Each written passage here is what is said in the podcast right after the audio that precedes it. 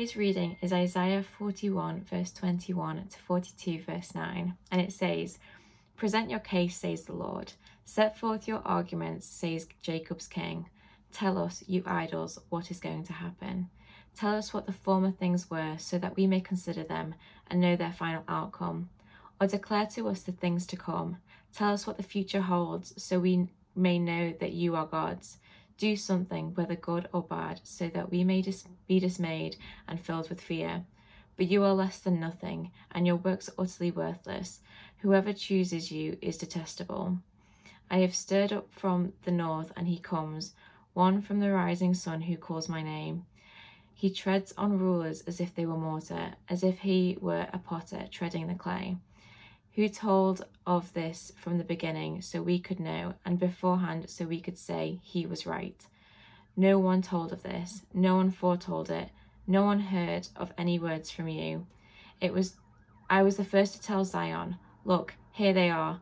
I gave them Jerusalem, a messenger of good news.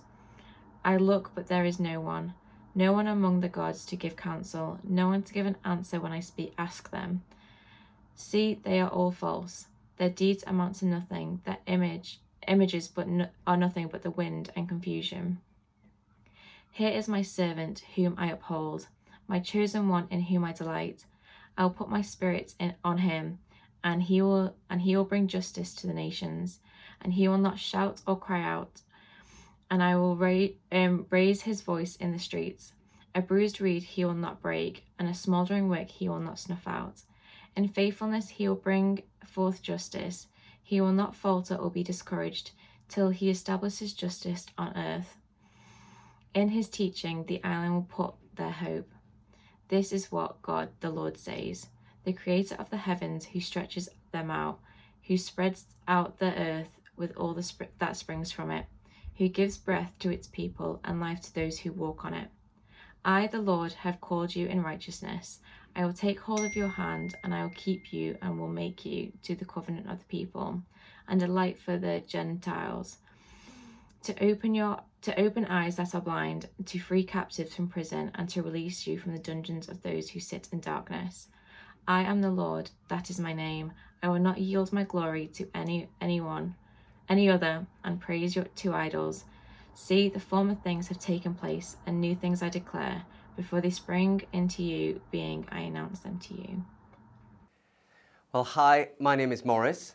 I'm one of the leaders at Christchurch. Thank you so much for tuning in to be with us this morning. And we're going to be looking at that part of the book of Isaiah. If you have a phone at home or a Bible at home, I'd really suggest you get this bit of Isaiah, Isaiah 41 and 42, up in front of you because I'm going to be referring to it all the way through, and you may have no clue what I'm talking about if you don't look at the Bible. So uh, encourage you to do that. Um, while you're finding a Bible, can I just say, really thank you for tuning in, giving us your time. Um, we're more and more moving back to meeting together, but we realize some people aren't able to do that um, for various reasons. And so thank you for giving us your time online this morning. Um, I can't see you, but we're really glad you've tuned in to see us. Let's just pray together before we look at this bit of Isaiah. Thank you, Heavenly Father, that your glory is what we need to see to be satisfied. And we need your Holy Spirit to open our eyes so that we can see and love and honor what you're like. So we pray for that work of the Holy Spirit in us today, in everyone who listens. In Jesus' name, Amen. Well, I uh, recently, a little while ago, was talking to a friend of mine who'd been through an incredibly traumatic experience. Doesn't matter for the purposes of this story what it was, it's personal to them, but it was an awful thing to happen. They're a Christian friend, and they said to get through this, it did help to pray, it did help to read the Bible, it did pray, uh, help to be prayed for. She was very grateful for that. She uh, said it helped to be loved just practically by other people it helped to think, how can I seek God? But she said, the thing that I found most comforting was just sitting looking at the sea. It's something about the bigness, the, the always there-ness, the constant dynamic movement back and forward of the sea, there's something about that that it was comforting.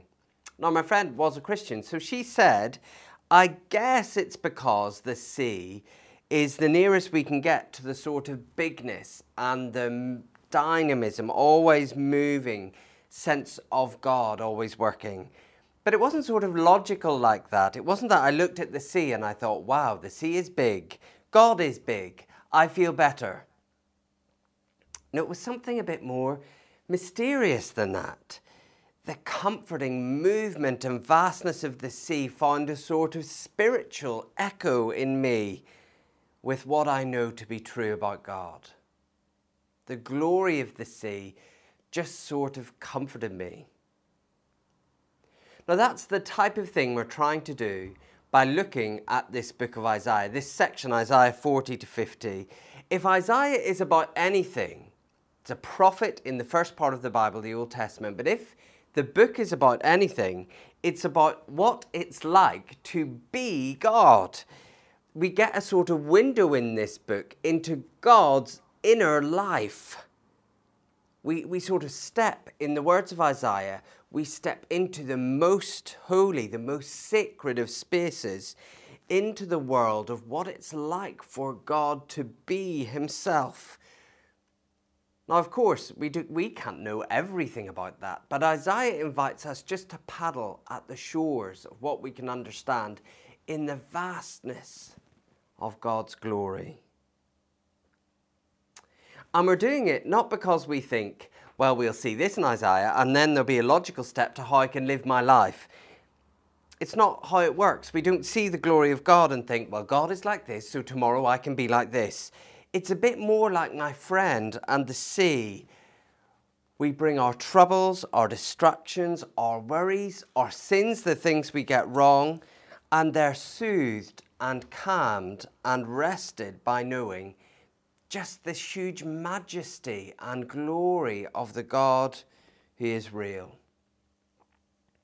So, can I invite you, particularly as you're watching at home, to put aside the distractions for a moment? Don't look at the walls or have a chat with the person you're watching with or scroll through something or have a toilet break. Settle, be still, and let the calming majesty of God bring rest to your soul. Now, if we think about that as like an artist being invited to portray something amazing and being invited in to do that, that's what we're being asked to do is we see God's glory and, we're being asked to sort of participate in it. To join in with that, if an artist is going to do it, they might have to leave the small, trivial painting they're doing by themselves. And it is a bit like that in this passage. If we're going to join in with the glory of God, first of all, we need to see that what we're circling our lives around is often trivial and silly. But we do that so we can get on the path to the sea. We leave that behind so we can instead see the endless dynamic majesty of God that gives us rest for our souls.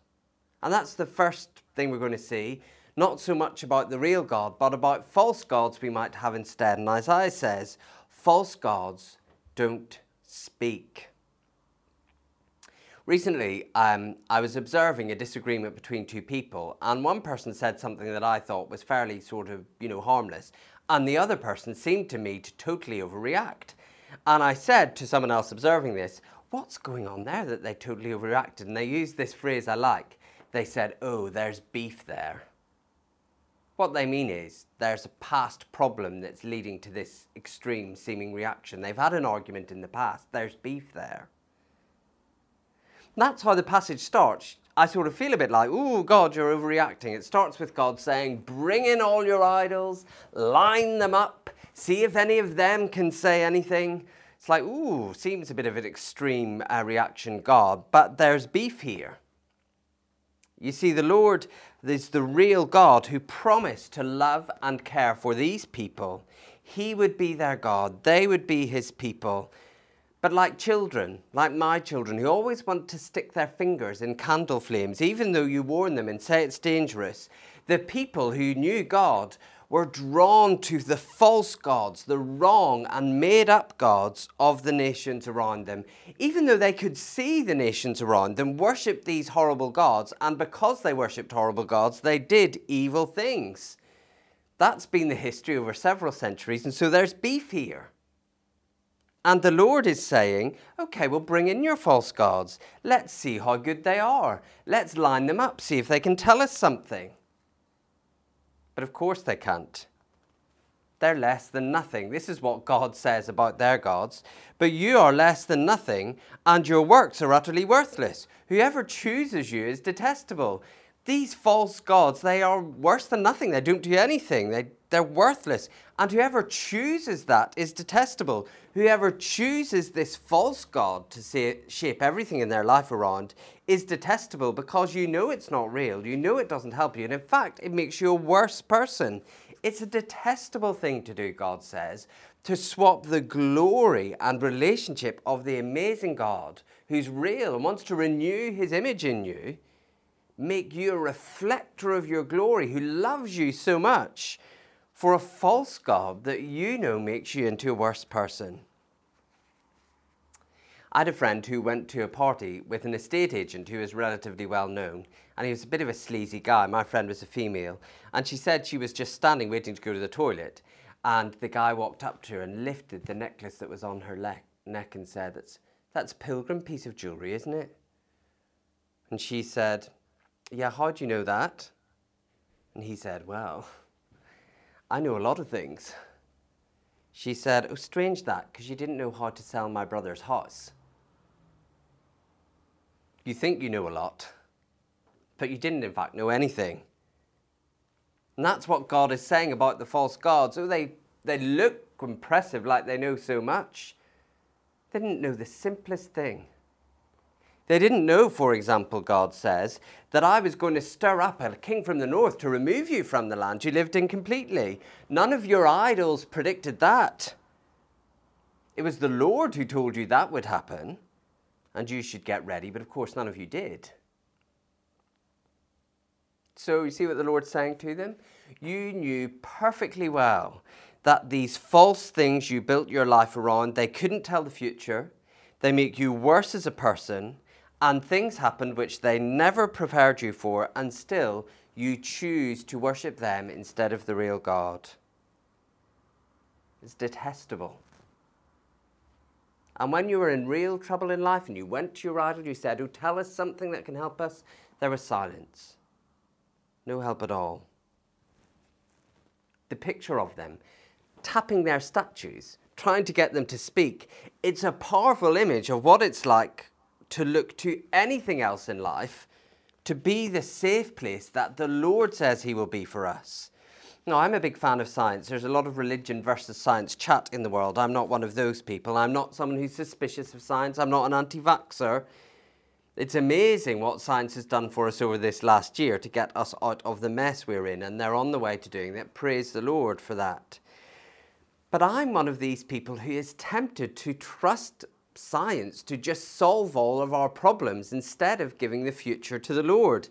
And I loved it this week. I've ended up following loads of virologists and public health people on Twitter.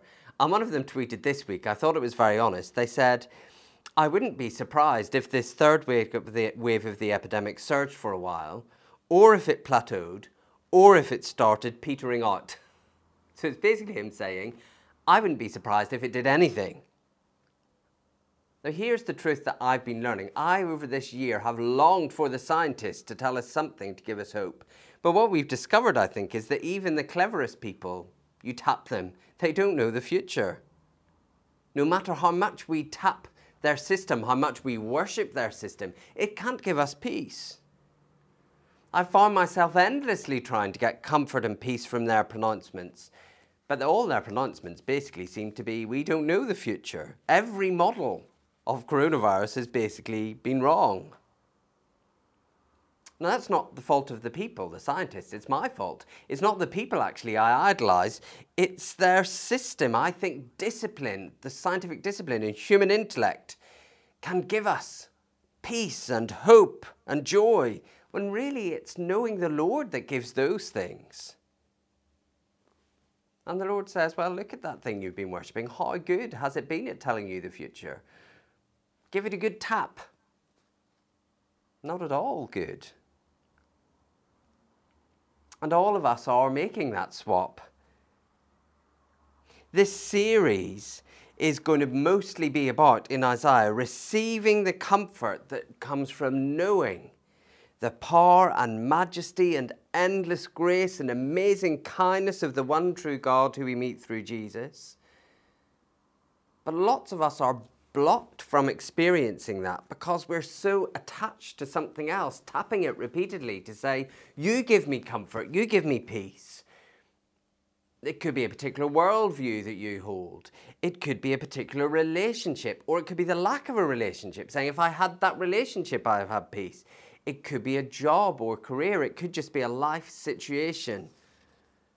Something you're relying on to get what the Lord is actually offering you into a relationship with Him. And God says, Well, bring it out. How much does it actually do what you need it to do? Not at all. Don't cling on to that instead of coming to know and accept and receive God's glory. But I realize, as I realize, as God realizes, that's not enough. It's not enough to know your affections are all attached to the wrong thing. No, you need to really change your heart, what one writer has called the expulsive power of a new affection. You need to have your like something, not just to say, well, you're attached to the wrong thing, but something else your heart really wants to attach to. There's a church in Liverpool called uh, Bridge Chapel, and the minister there, who's just retiring, is also a, chap- a chaplain at Liverpool Football Club. And I was once giving a seminar to a student group in their building, a very interesting seminar, I thought, on how to run a small group, when um, Bill arrived and he was carrying the Champions League trophy, which Liverpool had won that year. Well, let me tell you, all the affection for my seminar was expelled by the glory of something greater arriving in the building. There was no more hanging on my words when the glory of the Champions League trophy was there. And that's what's going to happen in Isaiah 42. It's not just going to say your idol is false and crazy to worship and it's wrong. It's detestable to love that instead of the living God. It's saying, look at this instead, and your affections will move to something so much better. Here's the second thing we see the Lord does speak. And this is what he said, Isaiah 42, verse 1. Here is my servant whom I uphold.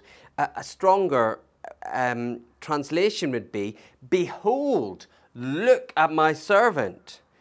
So the Lord is confident that looking at this person he calls his servant will sort of push out any thoughts of the silly, foolish things we're giving our lives to instead. Look at what he says about his servant. Here is my servant whom I uphold, my chosen one in whom I delight. I will put my spirit on him, and he will bring justice to the nations. He will not shout or cry out or raise his voice in the streets. A bruised reed he will not break, and a smouldering wick he will not snuff out. In faithfulness he will bring forth justice. He will not falter or be discouraged till he establishes justice on earth. In his teaching, the islands will put their hope. God says, Leave your stupid idols. Behold, look, here is my servant, whom I uphold, who I lift up so everybody can see who I, the Lord says, delight in. I love my servant. He's great, and I want you to love him too. So we're touching something mysterious here. It's not just a servant, someone who serves the Lord. The Lord has a relationship of delight with this mysterious figure. Like the joy of seeing a wedding photo, two people loving each other, or the infectious laugh of two friends who haven't seen each other for ages, or the heartwarming view of a child running to their dad. That's the joy we're observing between the Lord and his servant. The Lord of everything has this relationship of delight. He wants to lift up and show everybody this servant who he thinks is great. The servant has God's spirit and bring God's justice. So our dead gods, they don't speak, but the real God does. And what he says is, Look at my servant. Look how much I delight in him. I'm happy to pour out everything good I have on him. And he's going to bring justice to the world. If the Lord likes it, he'll bring justice. I feel a little bit like happy, less happy about that. Um, I, how I feel sometimes was summed up in a tweet I read this week that said, um, I get angry and want God to smite people all the time until I realize I am people. Justice brings my fear of exposure, my fear of getting into trouble. But what this servant does is totally remarkable. He unfailingly brings justice, but he's going to do it without even raising his voice. Never mind having an armed revolution. He will do it right to the ends of the earth, so everybody will be invited to have hope in him but that perfect righteousness will be brought without anyone weak being hurt or crushed. I was talking to someone in church once about the country they came from, which had a very corrupt leadership, famously. And I remember saying to them, Do you think there's going to be any change? And she said to me, I think there will be, but it will take violence. And the bad thing about violence is that some innocent people are bound to get hurt. But it's the only way justice can come. But the servant, he is going to bring perfect justice, and no weak people will be hurt by him at all. Wow. Behold the servant. Love him more than your foolish idol. It will be much better to love him and be comforted by him and trust in him than that dead thing that can't even tell the future and that God's servant is like this, well, it's good news for you if you're bruised or you're smouldering. A bruised reed, it's like a, a plant that's half broken. The leaf could just fall off because it's been sort of half crushed. Well, here is the guarantee about God's servant who he delights in. This is all with God's approval. He will not break you if you're bruised like that. He will not crush you and pull you to pieces. He will bring absolute justice and peace and righteousness.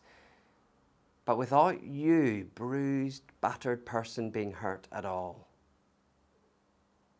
Or a smouldering wick, it's like a candle flame that's nearly going out. It's a great picture of my Christian life. There's light in my Christian life. You know, there's a flame wanting to do the good, the right thing, a weak love for God. A sense of what I should be like is there, but there's a lot of smoke too. It's a dirty flame. It's a pathetic attempt mixed up with my own sin and self interest to please God. Well, the servant, he's not going to blow out pathetic attempts. He's going to bring justice in gentleness and care for bruised and broken people. And he's going to bring justice, but not in a way that blows out people whose best moments are still pretty mucky and messy. Wow, it's no wonder is it that the Lord delights so much in this servant. He's going to bring justice, but without violence or fear. He's going to offer that rightness to the whole world, and he does it without crushing anyone, without demeaning anybody who wants to do what's right. Look at the servant. He is a better one to trust and worship and get help from than whatever you're chasing with your life. We're doing this thing in Connect groups at the moment, if you're in one, about how to talk about Jesus without being really irritating to people who are around you. And one of the things that the guy recommends in the book is think of your favourite story about Jesus and just be able to tell it. And people sort of talk about why your faith matters to you. So here's my favourite one about Jesus. There's a woman who's got a horrible health condition that means she's been bleeding her whole life. Because of that, in her culture, she's an outcast. People think she's disgusting. She's totally alone, and she's spent all her money on doctors trying to get better, so she's destitute. And in the story, she goes up to Jesus, doesn't even let him know she's there. She just goes up and touches the end of his cloak, and she's healed immediately. Well, Jesus starts saying, Who touched me? Who was it who touched me? And his disciples say, Oh, get over it, Jesus. Loads of people touch you. We're in a crowd. Jesus is like, No, I must know who touched me. And there's jeopardy here. Is she going to be told off for touching Jesus without permission, this important teacher? She comes forward and throws herself at his feet and apologizes. And Jesus lifts her up and says to everybody looking around, all the people who rejected her because they thought they were better, she's a model of true faith for everybody. Oh, it just gives me chills thinking about it. This abandoned, alone woman, and Jesus exalts her as a model that we centuries later should follow after she lived her whole life separate from everybody. And I love the picture of Jesus. She just touched his cloak. Goodness, rightness, it just sort of comes out of him, spreads out from him. And so, smouldering flames, crushed, bruised people. Well, Jesus, rightness comes out of him, and the flow is there, lifted up and exalted as models for everybody else to follow. The servant in Isaiah 42 is Jesus. And we can see why God the Father delights in him. We can see why God wants us to behold him. We can see why a tired and faithless and weak heart would be lifted by him. Here is a person on whom I can rest and hope and trust, no matter how feeble I am. Now, it may be your experience that Christians have got this wrong.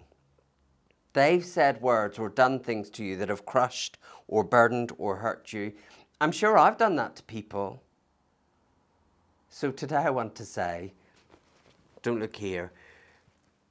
Behold the servant.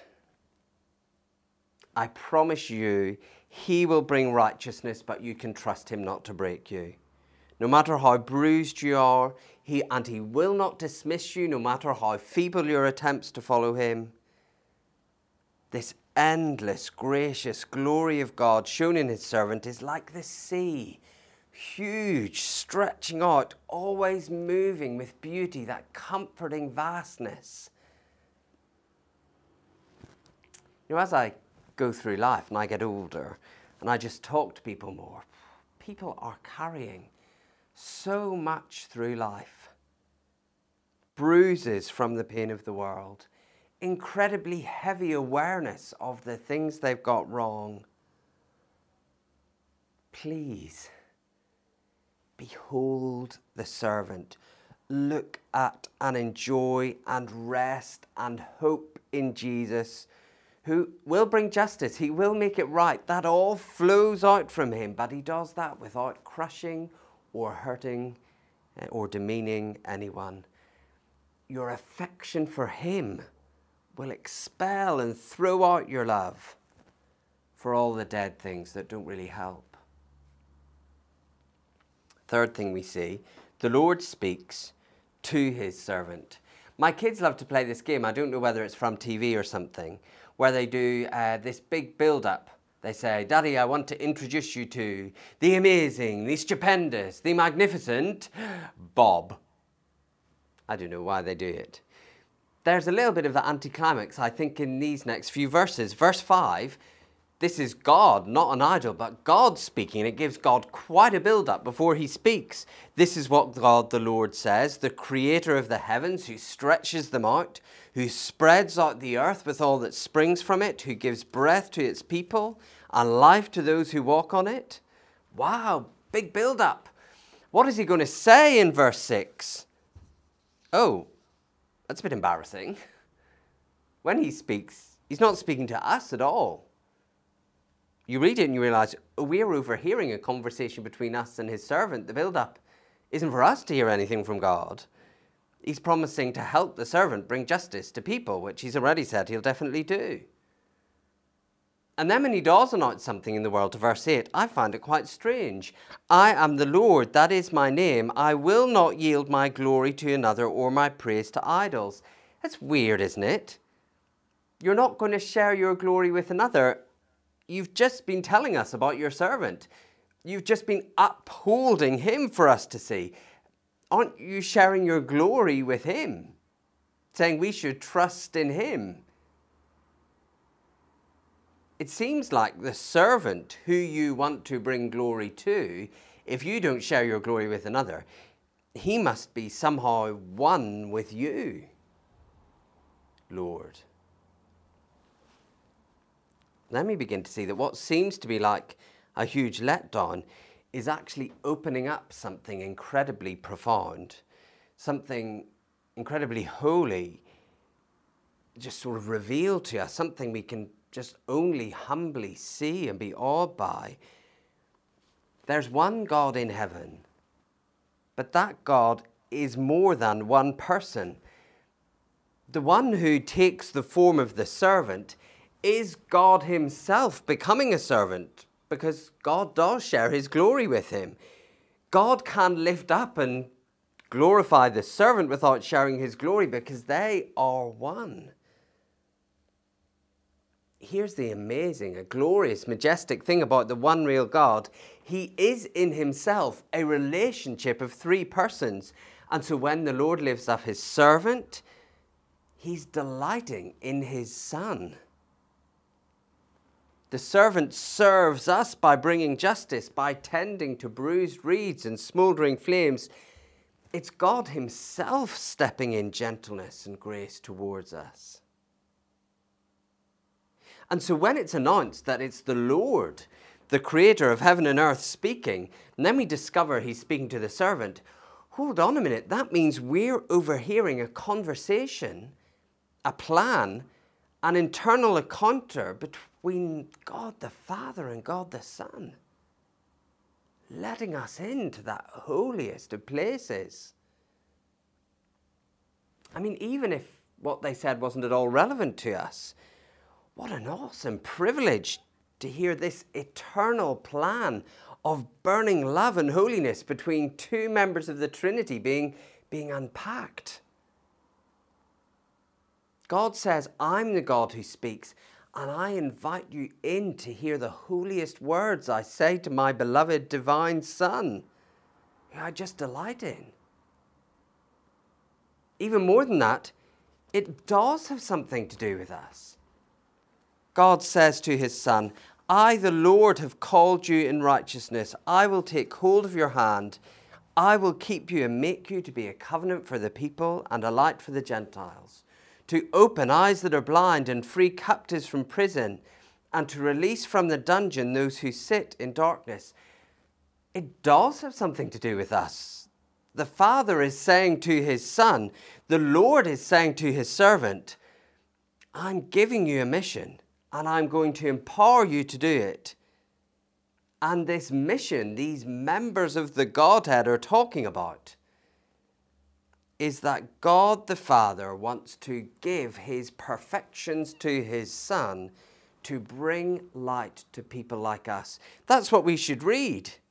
A light for the Gentiles. I'm a Gentile, I'm not Jewish. God the Father and God the Son are having a conversation in eternity that includes me. I feature in the conversation God the Father is having with his Son. Even more than that, when they're talking about what they're going to do in the world, they're particularly interested in those who might be considered less. Those with disabilities, those who are prisoners, who've done things wrong, those who own nothing, those who might be cast out. They're the topic of conversation between the eternal Father and the eternal Son.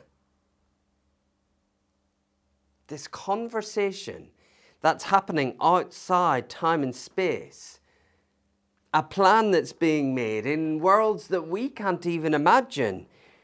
These beings beyond our conversa- uh, beyond our comprehension, their conversation is about them working together to bring light to people like me, godless and far from God.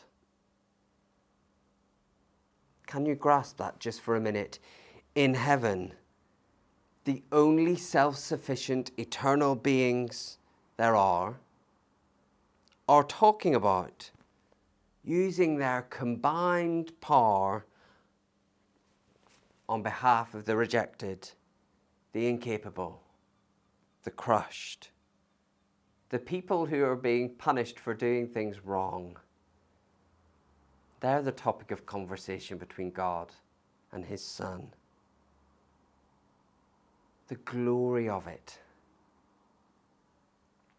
I spend my days tapping the dead God for answers. Why won't you give me comfort? Why won't you give me hope? Why won't you give me joy? And like looking at the sea, I'll be soothed, I'll get rest when I just engage in awe filled worship of this eternal God who delights in his Son, this perfect Son who gives himself in service to us, the Godhead who, when they make a plan, their plan is to bring hope to the poorest and weakest and tiredest. What glory, the glory of it all. I say to you today, like God says to all of us, behold the servant.